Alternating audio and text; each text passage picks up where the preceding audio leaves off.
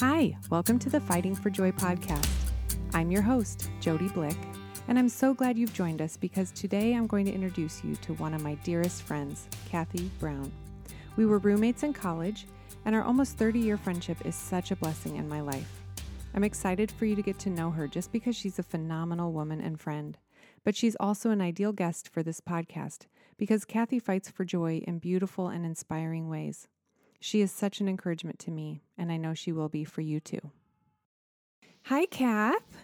Hi, Jode. Thanks for coming on my new podcast. Oh, thanks for having me. Yeah. I'm so honored. Well, I you. really wanted you to be one of my first guests. I'm really excited to have you share.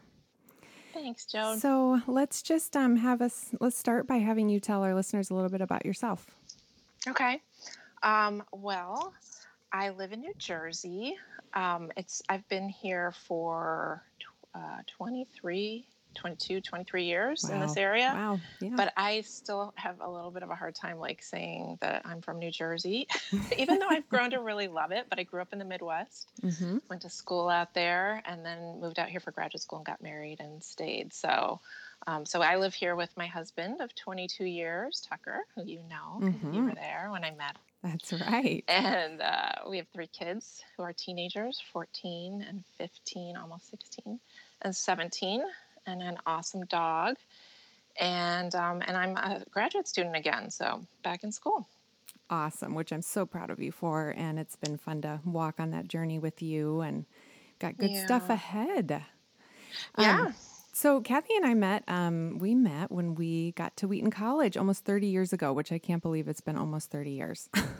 yeah, I can't. I know it's um, weird. yeah, but I've just been so grateful for our friendship, Kath, and um, you've just been just such an intentional friend and we've walked through so many different seasons in life and just meeting when we were teenagers and then going through our 20s and our 30s and now our 40s and mm-hmm. I've just mm-hmm. been reflecting on how we've, you know, flown out to meet each other's babies. We've flown all over the country to see each other's homes and wherever we were living and um, we've been intentional with girls weekends and of course you jumped on a plane to be here with me when Jackson died and then jumped back on a plane a few months later just to check on my heart and we've just been through a lot, and you have been such a good friend to me. And um, and what's neat too is how our friendship continues to just grow and deepen, and the way that we talk way more now than we ever have um, over the yeah. years through our little yeah. favorite app Voxer. I love it. I love it so much.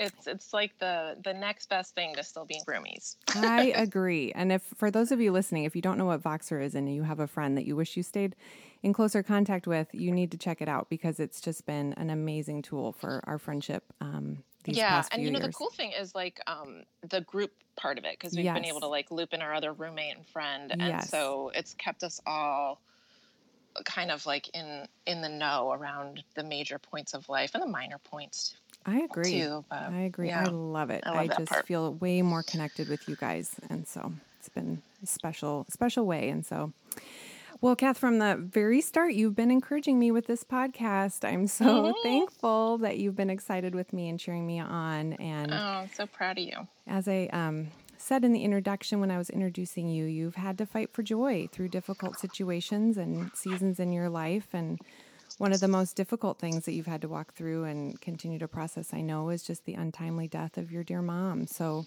would you take just a couple minutes and share a little bit about that? Sure.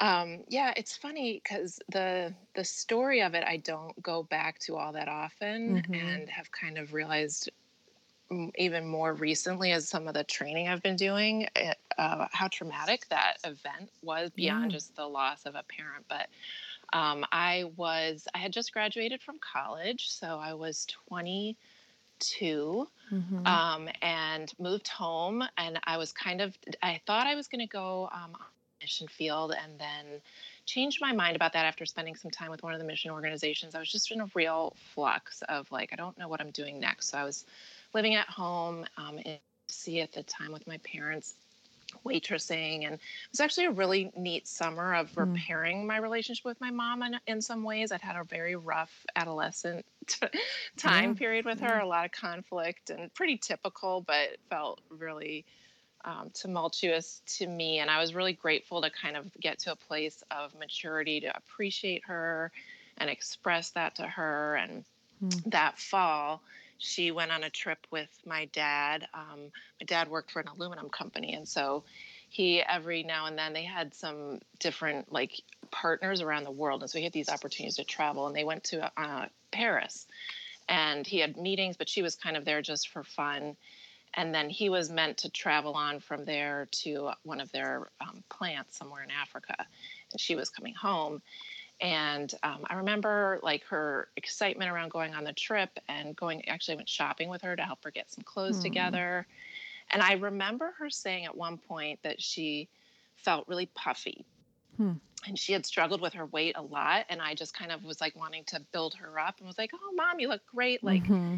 in hindsight i'm like oh yeah maybe she did look puffy like maybe something was going on but basically like she what happened was in paris she was flying home with another couple that had gone on the trip and she told them she wasn't feeling well that morning but she really wanted to get home and um, she had a heart attack on flight i guess and got to Chicago from Paris, my dad was still, he had left Paris, was heading to Africa. Um, so he was somewhere in the air when that all happened. And I was at home in Tennessee and waitressing when, and this was so long ago that literally a group of her friends showed up at my place of work. I was like carrying plates. Hmm. And had a phone number I needed to call for an emergency room in Chicago. And be notified as the next of kin that she had died. They had she had had this massive heart attack. She had a conversation with a friend that she was with at the airport there. They tried to get ambulances, but before they could get to her, she had passed away. So I got the call and was alone. Like I, I, I didn't mm. even grow up there. My family moved there when I was in college, and so I didn't really have a real connected community there. And mm-hmm. I remember this one couple taking me home to my house to kind of get my get collect a few things call my family so i called my my mom's mom and her sister called my brother and my sister hmm. and um, a couple of friends and tucker and and then i went and spent the night at this couple's home and i called kath our other Voxer friend mm-hmm. and i just I she literally I think she stayed on the phone with me literally all night. I couldn't sleep. Mm. I didn't I was afraid to like close my eyes. I just mm-hmm. couldn't take it all in. Mm-hmm. I, went, I went home first thing in the morning and hadn't hadn't they still hadn't been able to get in touch with my dad, I think. So it was like that next morning mm. when finally I got like a satellite call through his office that he had been notified and he was on his way home and um and then I was waiting for like my sister was flying down and Tucker came but I was like home alone for most of that day and just like waiting to get to the airport to pick people up so that they could come and be with me. And mm. I, I, even remember like driving to the airport being having weird visions of like a plane crashing across the highway, like yeah. just feeling like everybody is vulnerable, everything's dropping mm-hmm. out of mm-hmm. the sky. Mm-hmm. And yeah. So yeah. Yeah. That's I mean it's so it's been 25 years has it been 25 yeah, years? it's been 25 years. Yeah. And yeah. Yeah. Yeah. So, I mean, obviously, um, having a traumatic event, like you said, it is a traumatic event, Kath, and just all the details of it. And, um, and it can't help but shape and, and change you, you know, being in your lower 20s and totally just sending you down a different trajectory in life of just from where you thought you would be and want to be to down a different yeah. path. And so, how do you feel like? I mean, I know it's it's kind of probably a hard question to figure out, but how do you feel like you're different because of losing your mom when you did? I mean, it's hard to even know what life would look like if she was still yeah, here. But exactly. how has it changed you? Um. So I, you know, I was thinking about. I feel like over the years it's looked different. So in the first, I'm going to say like the first, definitely the first three years like i i was not in a good place mm-hmm. in a lot of ways for mm-hmm. a long time i really um, it's funny how you can lose the same person in a family and it affects everybody so differently sure. and yeah. every relationship so differently so even with my siblings who lost their mom we lost something different. Like I was, I'm the youngest of three. My brother was married, and my sister was um, already kind of like launched as an adult. Mm-hmm. And they were both actually living up in Toronto, Canada. And so, me losing my mom, like at that transition point, was different. I, so it's not worse; it just was different. Yeah. And yeah. I spent those first three years just really in kind of a very dark place. like mm-hmm. my faith I did not ever question. I had gone through a period of questioning my faith in a Christian God, you know, mm-hmm. when I mm-hmm. lost um, a, a, very close cousin and I was younger, and I tried to like fluff off my Christianity and be like, maybe there's another way out there. Mm-hmm. I like ex- spent a little bit of time exploring other options. I just never found anything that was satisfying, and um, so I didn't go through a period when I lost my mom of questioning God's existence, but I just didn't feel close to him or loved by him. Mm-hmm. And I didn't want to talk to him. Like I was just like mad at him and was like, well, as if this is how it is, then that's how it is. But we're not we're not friends anymore, mm-hmm. basically. Mm-hmm. And it was mm-hmm. just a very and that's so I just didn't feel like myself for those first three to five years, honestly. Mm-hmm. And after a year, I moved out to the East Coast and I went to graduate school. And everybody I met who was new in my life, I felt like I was just a different person that they didn't know. Yeah. I didn't know who I was in that space, but I really appreciated people who knew me before I lost my mom because it was like at least they knew I had another dimension to my personality that felt like it was either gone or not. I couldn't access it, you know. Mm-hmm. Mm-hmm. But you know, then now, this many years later, I feel like the ways that it has changed me is it it's grown me mm-hmm. in um, important ways. I think, like in I think my faith, and I think what happened to me when I didn't feel like my faith held me the way I expected it would was that it just showed me evidence of immaturity in my faith, like things that I didn't understand yet about God's character. Mm-hmm. I knew mm-hmm. about it like theoretically, but I hadn't experienced what it means to have a God who has let the world kind of unravel in certain ways out of his yeah. patience and love and desire to this is the way I reconcile it. Like I feel like there are he's he's waiting to put some pieces back together because he's capturing as many hearts and souls as he can along the way. Mm-hmm. And so mm-hmm. there like we've talked about, like there's mm-hmm. so much brokenness because of mm-hmm. that. And we mm-hmm. are we're caught up in it you know, and we have this hope that at some point it's all going to be made right. But I kind of knew what that went theoretically. I just had not experienced that pain. Yes. In in a personal way, and there's really just describe or prepare for it in right. some ways. And right. so my my understanding of who God was, his character, deepened. And at first, it was like I couldn't deal with it. I didn't like it, and I mm-hmm. couldn't get close to a God like that. I thought he was a much more cozy, warm, mm-hmm. soft mm-hmm. place than I experienced him. Mm-hmm. And and then I realized if I really want to know God, like what I thought God was, was some sort of dim reflection of him. I was missing out on part of his mystery, and and so I think what's changed me is I've gotten more comfortable with, uh, with like yeah, not knowing everything mm-hmm, and mm-hmm. learning to be okay with that. And I think my faith is deeper, not because I know more, but because I I I think I know less and I can mm-hmm. accept more mystery and I can I, I don't have to make sense of everything to trust God. Mm-hmm. And I think back then I thought I thought I understood things and I thought or if I didn't understand it eventually I would understand it. It was just like yeah. climbing a rung of ladders yeah. and you learn how to trust here and you learn how to deal with like I'd had some struggles in life, but nothing mm-hmm. as hard as that. And so I somehow had the impression I was on a trajectory of ever growing in knowledge and wisdom mm-hmm. in a mm-hmm. way that I could understand. Mm-hmm. And mm-hmm.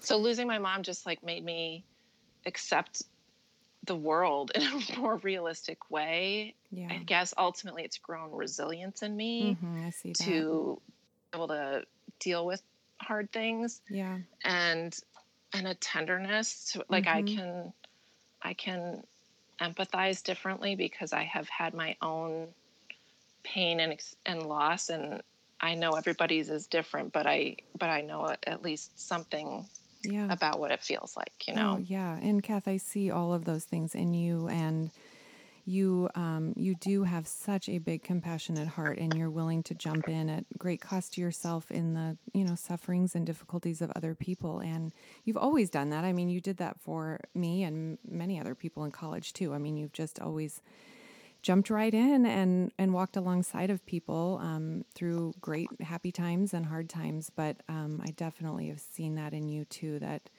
um, as you've worked through um, the brokenness um, of your mom dying, it has um, just given you a greater ability um, to to love people well in the midst of their own Aww, hard stuff, and um, and that's a gift. It's such a gift, and it's you know for me personally to have a friend that I knew would get it, and even though it's a different situation, a different scenario, a different person who died. Um, I knew you wouldn't be afraid of what a grieving friend would be like because you had been that grieving friend. And so um, it is a real gift in friendship to have um, someone who can, um, like I said, jump on a plane and be there and walk through all of the hard stuff and then not um, not just carry on with life as normal, but to continue to stay engaged and check on um, on my grief and and talk about your grief and remind me that I'm not alone and feeling like this world is broken and it's making me tired and weary. And um, would you say that you also got then a deeper understanding of what real joy looks like too? I mean, with this podcast called uh, Fighting for Joy, um, would you say that when you wrestled through those first few years and now, you know, 25 years later, even, um, how has this affected just how you look at joy and how do you fight for mm. joy? Yeah. You know, it's funny. I feel like I when I I don't I don't feel like I was well equipped. like mm-hmm. I said, I was in a really immature faith phase, which I would never have thought of at the time. I was like born and raised in the church. You know, right, like I right. thought I had it all.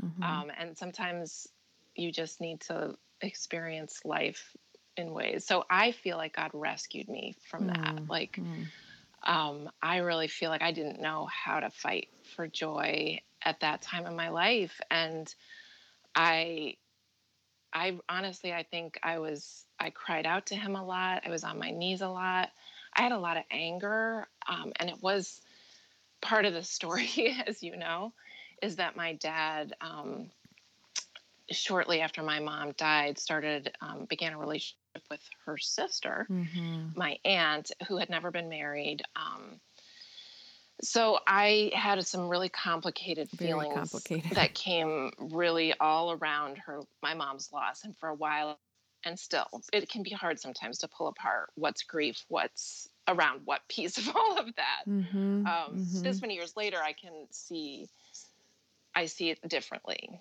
Mm-hmm. But at that time, um, I was so angry and hurt, and um, there were so many complicating things around it, and so fighting for joy then, I just don't think I was engaging in it in that way. And I look back and I see, I just see God doing the movement. I can't explain how He brought healing to my heart because hmm. mm. I didn't know how to. Like, I didn't know how to access resources. I didn't know how to do anything but I, I, I just have like these supernatural, honestly, so hard to describe encounters with God mm-hmm a few of them where I just know something changed inside of me in my heart that moved me towards a forgiveness in those relationships that I that my heart needed that God needed to, to like it was his gift to me and mm-hmm. and it required some humility on my part to admit some pride like he had to bring me to my knees about certain things where I was like you're kidding me you're going to ask me to repent of things even now after you've taken my mom and yeah. I've got this mess over here and and yet I needed to be able to forgive other people and and I mm-hmm. needed to recognize in a different way how much I had been forgiven. It's hard to explain it, mm-hmm. but no, so sense. So yeah, that so I I relied on his complete grace mm-hmm. initially Mm-hmm. And I didn't even know I was, but he just offered it to me. So that would be one thing I would just want to encourage people with is that even when your faith is weak and you're ill equipped and you don't know how to fight for joy and you the idea of fighting or picking up a weapon at all is like mm-hmm. too much mm-hmm. that he is just the kind of god who who reaches down and pulls us up and rescues us yeah. like i was yeah. in that place where all i could see was the the wind and the storms and the waves rising and i was going down and i just know that he reached down in the water and he pulled me up and mm-hmm. it wasn't because of anything i did and so i wished it, it felt like too long and it was too hard and yet the rescue came mm-hmm. and and i do believe it's all for a purpose and i finally have accepted that i will never really fully understand why or mm-hmm. what the mm-hmm. purposes all were mm-hmm. but i can appreciate some of the the good that's come in my life as a result of needing him in that way and finding him yeah to be that kind of god you know yeah yeah. And then I would say, like, since then, in terms of the fight for joy and what joy looks like, um, you know, it, it's like you've described too. And I think even as I was listening to your um, this morning, I was listening to your preview episode. Oh, yeah. Um, the way you talk about the difference of it, of like what's the emotional happiness in a moment versus the deeper current river of joy i i have got i hope i mean i'm always like what if another crisis hits am i gonna I know. will it hold right i don't know right. um but i do find contentment differently and i don't i i hope i'm not relying as much on circumstantial outside happiness mm-hmm. so joy for me is, feels more like peace mm-hmm. in a mm-hmm. sense mm-hmm. um mm-hmm. like an and yeah so I forget yeah. what the question was. How no, that's no, that's that's it. I mean, yeah, and it is it, it is peace. It's contentment. It's um, pressing on it's, in the midst. Yeah, of, it's hope. Yes. It's not. It's not happy always. Yeah, yeah. And so, is, do you feel like? Um, but sometimes it's happy. Like that's the thing that I'm right. like so. Yes. I'm so grateful for is that I do have a lot of happiness mm-hmm. too, mm-hmm. and um, those first few years, I didn't have a lot. Mm-hmm. It was very out of balance. And mm-hmm. that was really, really, really hard. Mm-hmm. And also really normal. You know, yeah. I've learned a lot since then about grief and trauma. And I can look back and see, oh, I, yeah, I went through all of these stages and there's no way around it. Mm-hmm. You've got to go through it. And if you try to get around it, you're going to end up back at the beginning anyway. So, you know. Yeah, yeah. I I um, I just think it was just part of some of it was just part of the process. Yeah. Um, yeah. And some of it was just part of my own maturing and yeah. needing to grow. And you know the happiness piece, I think that is a just a practical way that we can fight for joy, right? Is letting happiness back in. Because yeah. there is a lot of fun to be had in this broken world still too, right? Like it's not That's right. There's a lot yeah. of, you know, God's common grace, you know, is poured out all around. We can see, you know, you can see that all around, but just to let happiness back into desire, um, you know, these these bright spots in the midst of um, the darkness is just a practical way I think that we can let that deeper seated contentment and peace and joy um, be replanted or restored in our broken hearts. So yeah, it might sound so kind true. of like a dumb question, but um, do you like so after all these years? Um, I think there can be a temptation to believe, especially in the Christian world, that time heals all wounds, right? Or that we should mm-hmm. be healed after a certain number of years. But do you feel like you're healed, you know, 25 years later? What does what does healing look like to you? I mean, there is talk of God healing and helping and binding up our wounds. Mm-hmm. I mean, all of that is in the Bible, and so what does it look like for you? Do you still grieve? Yeah. Do you feel healed? Um, how has your grief changed over the years? What are your thoughts mm-hmm. on that?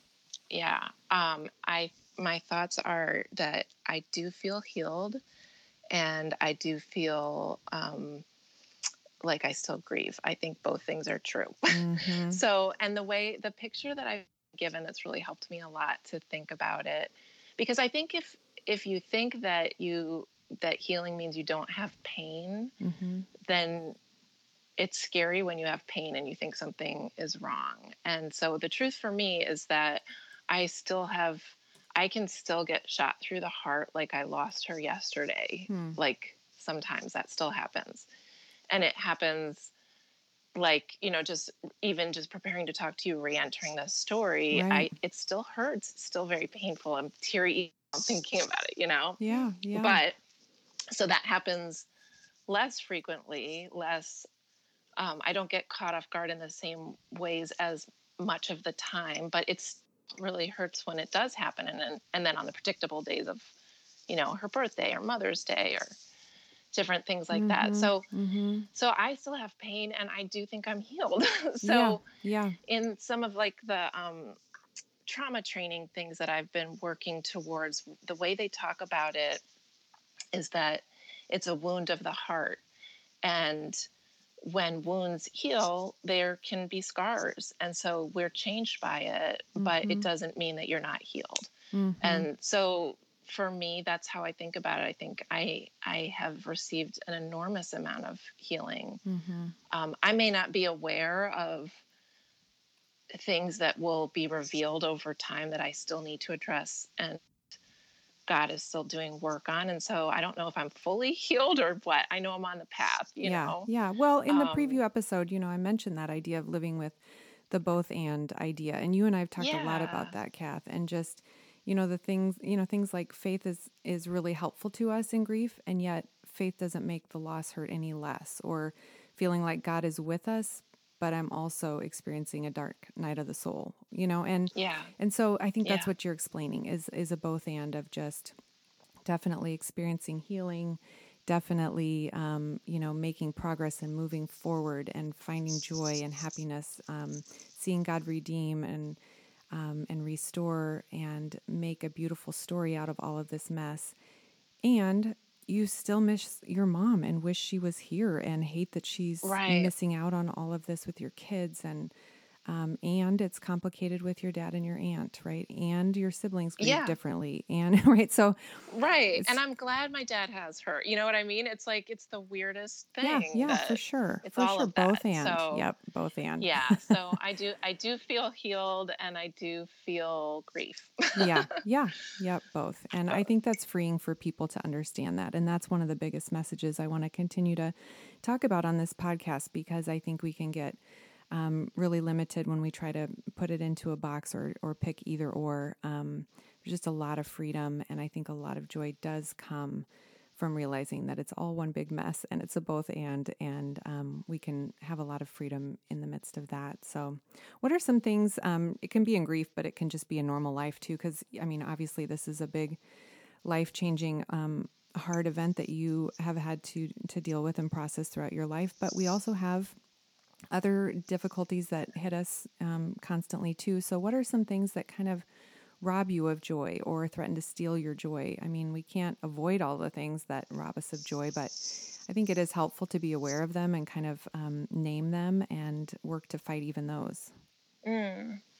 Well, I, you know, I mean, I think two of the biggest things, and it's just a constant struggle for me, but like, so I, I'm thinking more of things within my control. Yeah. I'm thinking sleep. hmm Yeah, for sure. when I don't get enough sleep and I'm not good at it, hmm I've always had a hard time falling asleep. I resist it. I like to sleep all night. Yeah. Yeah. when I don't get enough sleep, like I just am so much more emotional. It it kind of grows over time. I can I can handle it pretty well for a couple of days, but if I'm going through a period of time where I'm not sleeping well, I really struggle with just even the little things in life that can put me out of balance. So Mhm. just physical health, like just getting good exercise, getting good sleep, those if I'm not taking care of that, then a lot of things can of my joy yeah. and little things can. Yeah. And then the other piece I was thinking of is just a tendency I have towards, um, like, I don't want to use uh, t- like this term. Like, I'm going to use it because I don't know what other term to use, but I have this tendency towards codependency hmm in terms of like just, um, like defining myself by other people's hmm emotions and feelings. And so if people around me aren't doing well, that can rob me of my joy. Yeah. But that's almost not fair. I what I'm learning is like that's not totally fair to that person. So it can make me angry with them for being in a bad place because I don't want to go to a bad place. So I need them to be in a good place. hmm And that's like for me not fair to say to the person who's having a hard time they're entitled to their own experience right, right. and i need to like grow in a way that like that doesn't mean i'm not okay myself yeah does that make sense it does and so like i have to learn some boundaries i'm still working on i'm going to yeah. work on this for the rest of my life well i would say you have a big heart kath i wouldn't say you're codependent but anyway oh, okay. you're well, working through would it say differently I, you do carry other people's burdens, and that's a beautiful gift. But I know it's weighty uh, as well. So, um, yeah. Well, you've touched on it a couple times. I want you to just share a little bit about what you are doing right now, um, because when when people walk through, you know, something difficult, it can lead them down a totally new path in life, or just redirect their time and energy, kind of like this podcast is doing for me. So, can you just share a little bit about how that's played out in your life and just um, what you're working on now? Sure. I well, so it's funny because when I was in college, I was a psychology major, and I always felt like I wanted to move towards the clinical side of psychology, but I hadn't started down that path yet. But that was sort of my plan. And then when my mom died, I spent like a year at home. I was working in a like a runaway shelter for teenagers and a psychiatric hospital like low, low level because you can't do anything with a bachelor's. Mm-hmm. At, when I lost my mom, I suddenly was like, I do not, I have zero capacity to listen to anybody about anything. Right, right. Yes, of Honestly, course. Like I just, I just couldn't, I couldn't hold it together myself and I didn't have the the bandwidth or the space to do that well. And so I kind of chickened out and moved into a side of the field that was a little bit more like research generic oriented. So my first master's degree, which was like, I ended up in that program because I just needed to do something and I wasn't qualified for anything else, was very generic. And I ended up doing like um, testing, like educational testing and things like that. And I shied away from the clinical side. And for a long time, I just felt like that loss of my mom derailed me from what my calling was. Because, like you said, I've always just felt like it's something that God wired into mm-hmm. me to mm-hmm. want to be in close relationship with people, to walk beside people who are hurting or anybody. You know, like I just mm-hmm. felt very relational and I feel like he gave me some gifts in that way that are just who I am and then what if I could really do that with my life? Mm-hmm. And then I felt like I just I didn't do it.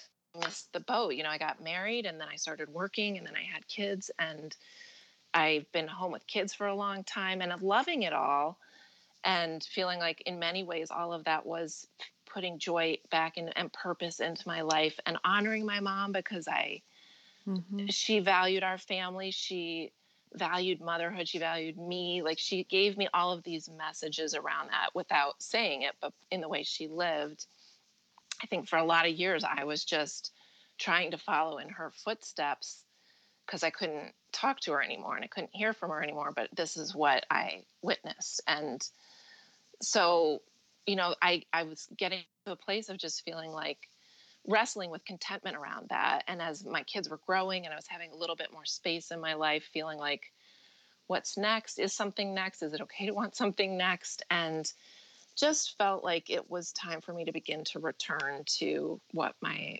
passions mm-hmm. were early on and finding myself like just this beautiful redemptive thread of like wait i don't think i missed i don't think i missed it i don't think mm. i could have counseled well mm-hmm.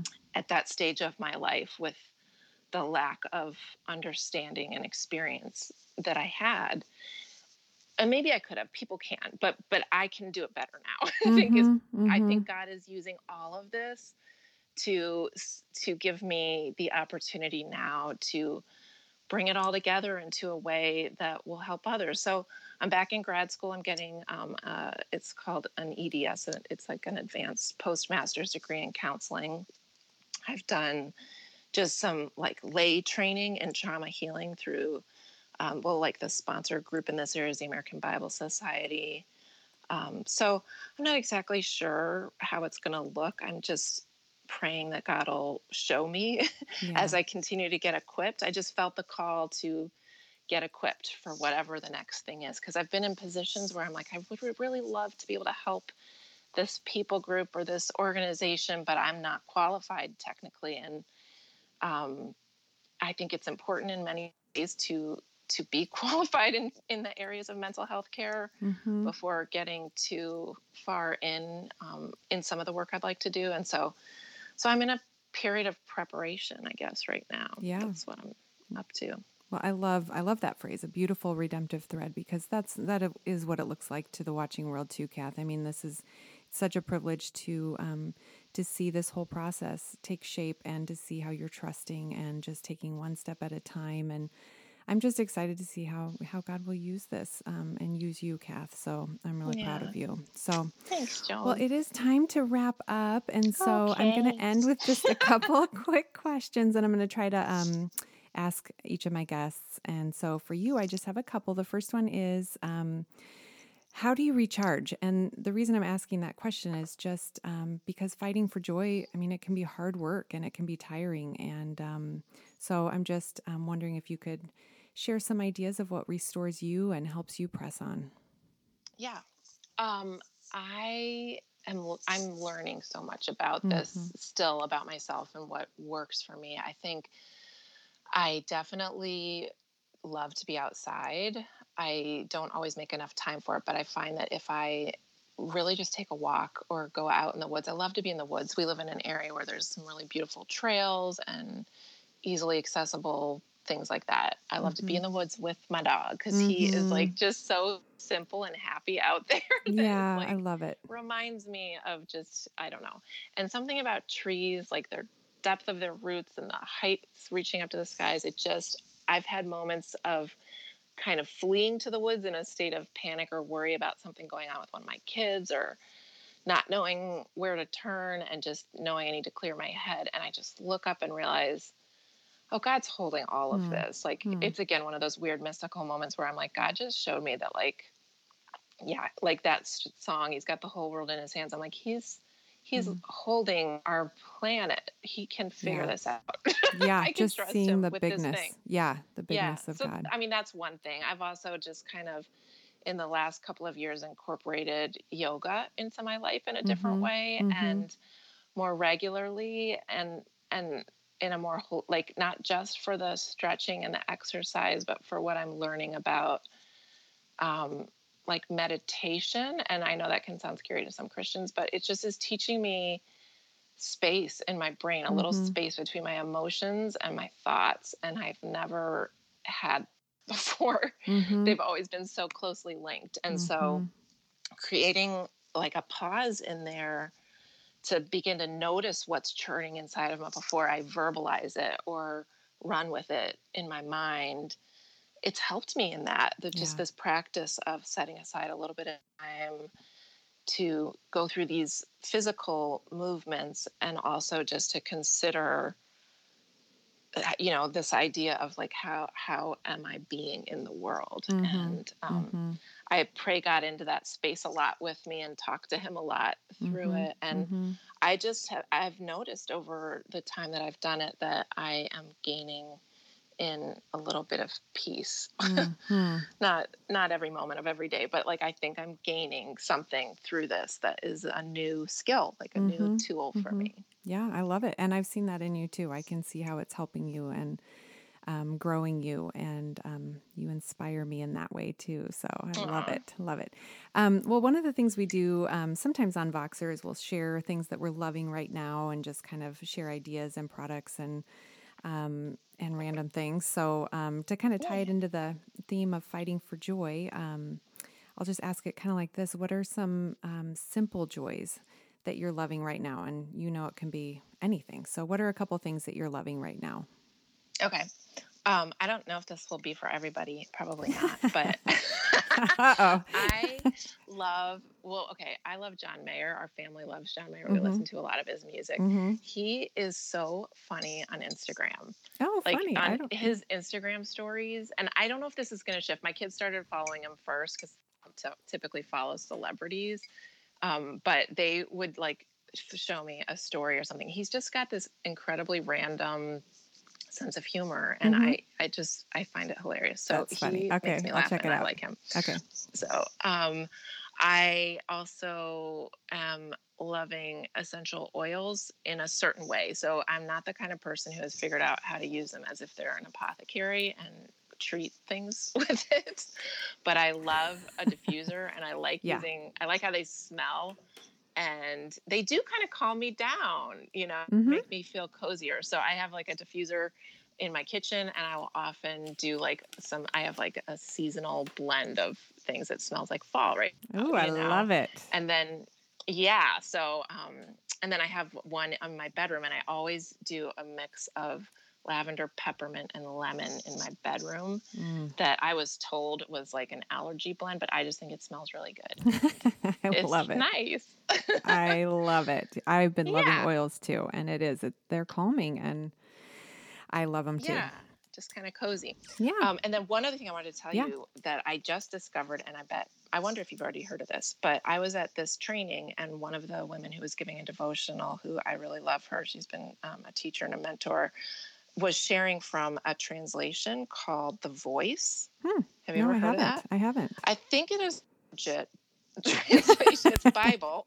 if I'm not spreading something that's not good, I trust her so implicitly. Um, and it is. It's published by Thomas Nelson, but it's on the spine of it, so it's called the Voice. It, it's almost like the Message, Okay. but it's more verse by verse, and um, it says on it, "The Voice is a trustworthy Bible translation that reads like a novel." Hmm, and it's awesome because it is like it's giving me fresh eyes for stories that are familiar and um, she read from like john the gospel of john and i was thinking of you even this morning as i was i, I decided to just kind of start rereading through that again hmm and in terms of like just the content of what you're sharing here the way that he that that this is like translated so like john 1 hmm uh, at the very beginning. So this is like a, that familiar passage, like in the beginning was the Word, and the Word became flesh. And but in here it says the celestial Word remained ever present with the Creator. His speech shaped the entire cosmos. Immersed in the practice of creating, all things that exist were birthed in Him. His breath filled all things with a living, breathing light, a light that thrives in the depths of darkness, blazes through murky bottoms. It cannot and will not be quenched and I just like I haven't read it like that before. Yeah, that's beautiful. And that idea, like a light that just thrives in darkness hmm and blazes through Mhm, and won't be mhm. quenched. You know, Yeah, I just I loved it. So anyway, I recommend it. It was like fourteen ninety five on Amazon paperback. I love it. It's probably similar, version. Like to the message. Where I remember asking my pastor one time, you know, like, should, what do you think of, about the message? And just, and he said, well, it's just a good supplement. Like you do want, you know, a kind of a, a mainstream ESV or you know whatever type Bible, but then you know the message, and it sounds like the voice is like that too. It just adds like a different depth and beauty. And just bring, yeah, new eyes to kind of hear the same thing that we might be um, used to hearing. So I love it. Thank Yeah. you. Yeah. Well, thanks again for doing this with me, Kath. And um, oh, thanks, Joe. just um, now I feel like when we're done, I want to call you back. I know. We'll have to. more. I know. This felt so one sided. well, no, you just, I'm just, you've, thank you for loving me well in grief. And just, Oh, you've taught I me you so, so much. much. about just what grace filled friendship looks like. And I remember there was a time, I don't even know if you remember this story, but I remember there was a time where we hadn't talked in a while. It was a number of, number of years ago. And we'd kind of gotten into just a season of busyness and hadn't really been in touch much. And I remember calling and just being like, Kath, I'm so sorry. I haven't talked to you and called you. And I just kind of beat myself up a little bit. And you were like, Jody, don't ever do that again. The phone is two ways. like we are both in this together. We're going to get back on track. Like I love you, you love me. Let's we're let's just press on. Don't ever apologize. You can't carry the weight of trying to carry on this friendship. This is two ways. And I just remember feeling like okay, I- this is how I know this friendship is going to go the distance and we're going to be in this for the long haul because Yeah. it's we work hard at our friendship, but it's also easy and the expectations are realistic and grace filled. And um, I just can't imagine walking through life without you, Kath. I just I've Me learned too, Joan. so much yeah, from you. I feel like uh, it's like eh, you feel like family to me now. Like I don't, Yeah. I just don't have to question, and I haven't. I mean, I've had that. You have felt like that to me for as long as I remember. Since people thought we were like, sisters. I feel like that from the beginning, and I'm I grateful know. for it. Me I too. am. And I have learned so much from you, from your, you know, you really have been working through this process, and you've shared what you've been learning through your own life experiences, through what you've learned from counseling. And there were so many nuggets that I have put away of truth that you have been so generous to share. And mm. so um, I'm just so glad you're doing this because I know how much how much it's going to help people. One of my favorite things that you've said, and I tell people this all the time, but it's helped me a lot. Um, and it's related to grief, but it's also related to marriage. I think it goes beyond. But I remember you saying, as you and Eric were processing differently, mm-hmm. that your counselor had said to you, if it's good for one of well you the way you phrased it was if it's good for one of us it's good for both of us mm-hmm. it was like that push pull of like well yeah how do you fight for joy if one of you is ready to grasp a, a happy moment and the other one's not or you know how do you do that and yeah that yeah. what you were finding was that symbiotic thing of that in those moments where you got pulled out to a space you weren't ready for or right. didn't think you were ready for right how god used that in healing you yeah and when you sat back and stayed sad and lived in that and were honest about that and needed that time and space and Eric wasn't wanting to slow down, you know. And mm-hmm. I mean this is your mm-hmm. story, not mine, sorry. Yeah. But yeah. I just watched that and thought that is so beautiful and that is so true and how if we let that happen in marriage and in other relationships, that is how God brings healing. You know, a lot of times it's through, I had those mystical moments I described where God did it, mm-hmm. but more often than not, He does it with people, you yeah, know? Yeah. He we, does it through people, through yeah. friendships, through marriage, through pastors and counselors and yeah yeah so, we can practically anyway. practically show the love of christ through our friendship and our marriage and spurring each other on and you're right just pointing each other towards healing in whatever way um, works for for each individual person and how that ultimately helps us as a unit as well. So yeah, for sure in marriage, but also friendship and yeah, and families. Yeah, so I've too. experienced that through you. Like I brought this, you know, this hard, hard thing into your life, and it has, and and through it, I've continued experience healing in the wounds in my own mm, heart as yeah. I've had the privilege of being near you and with you and sitting with you and learning as you're learning. So yeah. Thank you so much for listening today. I would love for you to find me on social media. You can connect with me and others who are listening by finding my Fighting for Joy podcast page on either Facebook or Instagram. You can also reach me at fightingforjoypodcast at gmail.com. Podcasts have been such a lifeline for me these past few years in grief, and one of the top ways that my soul is recharged and encouraged on a weekly basis. I truly hope that this podcast will do the same for you.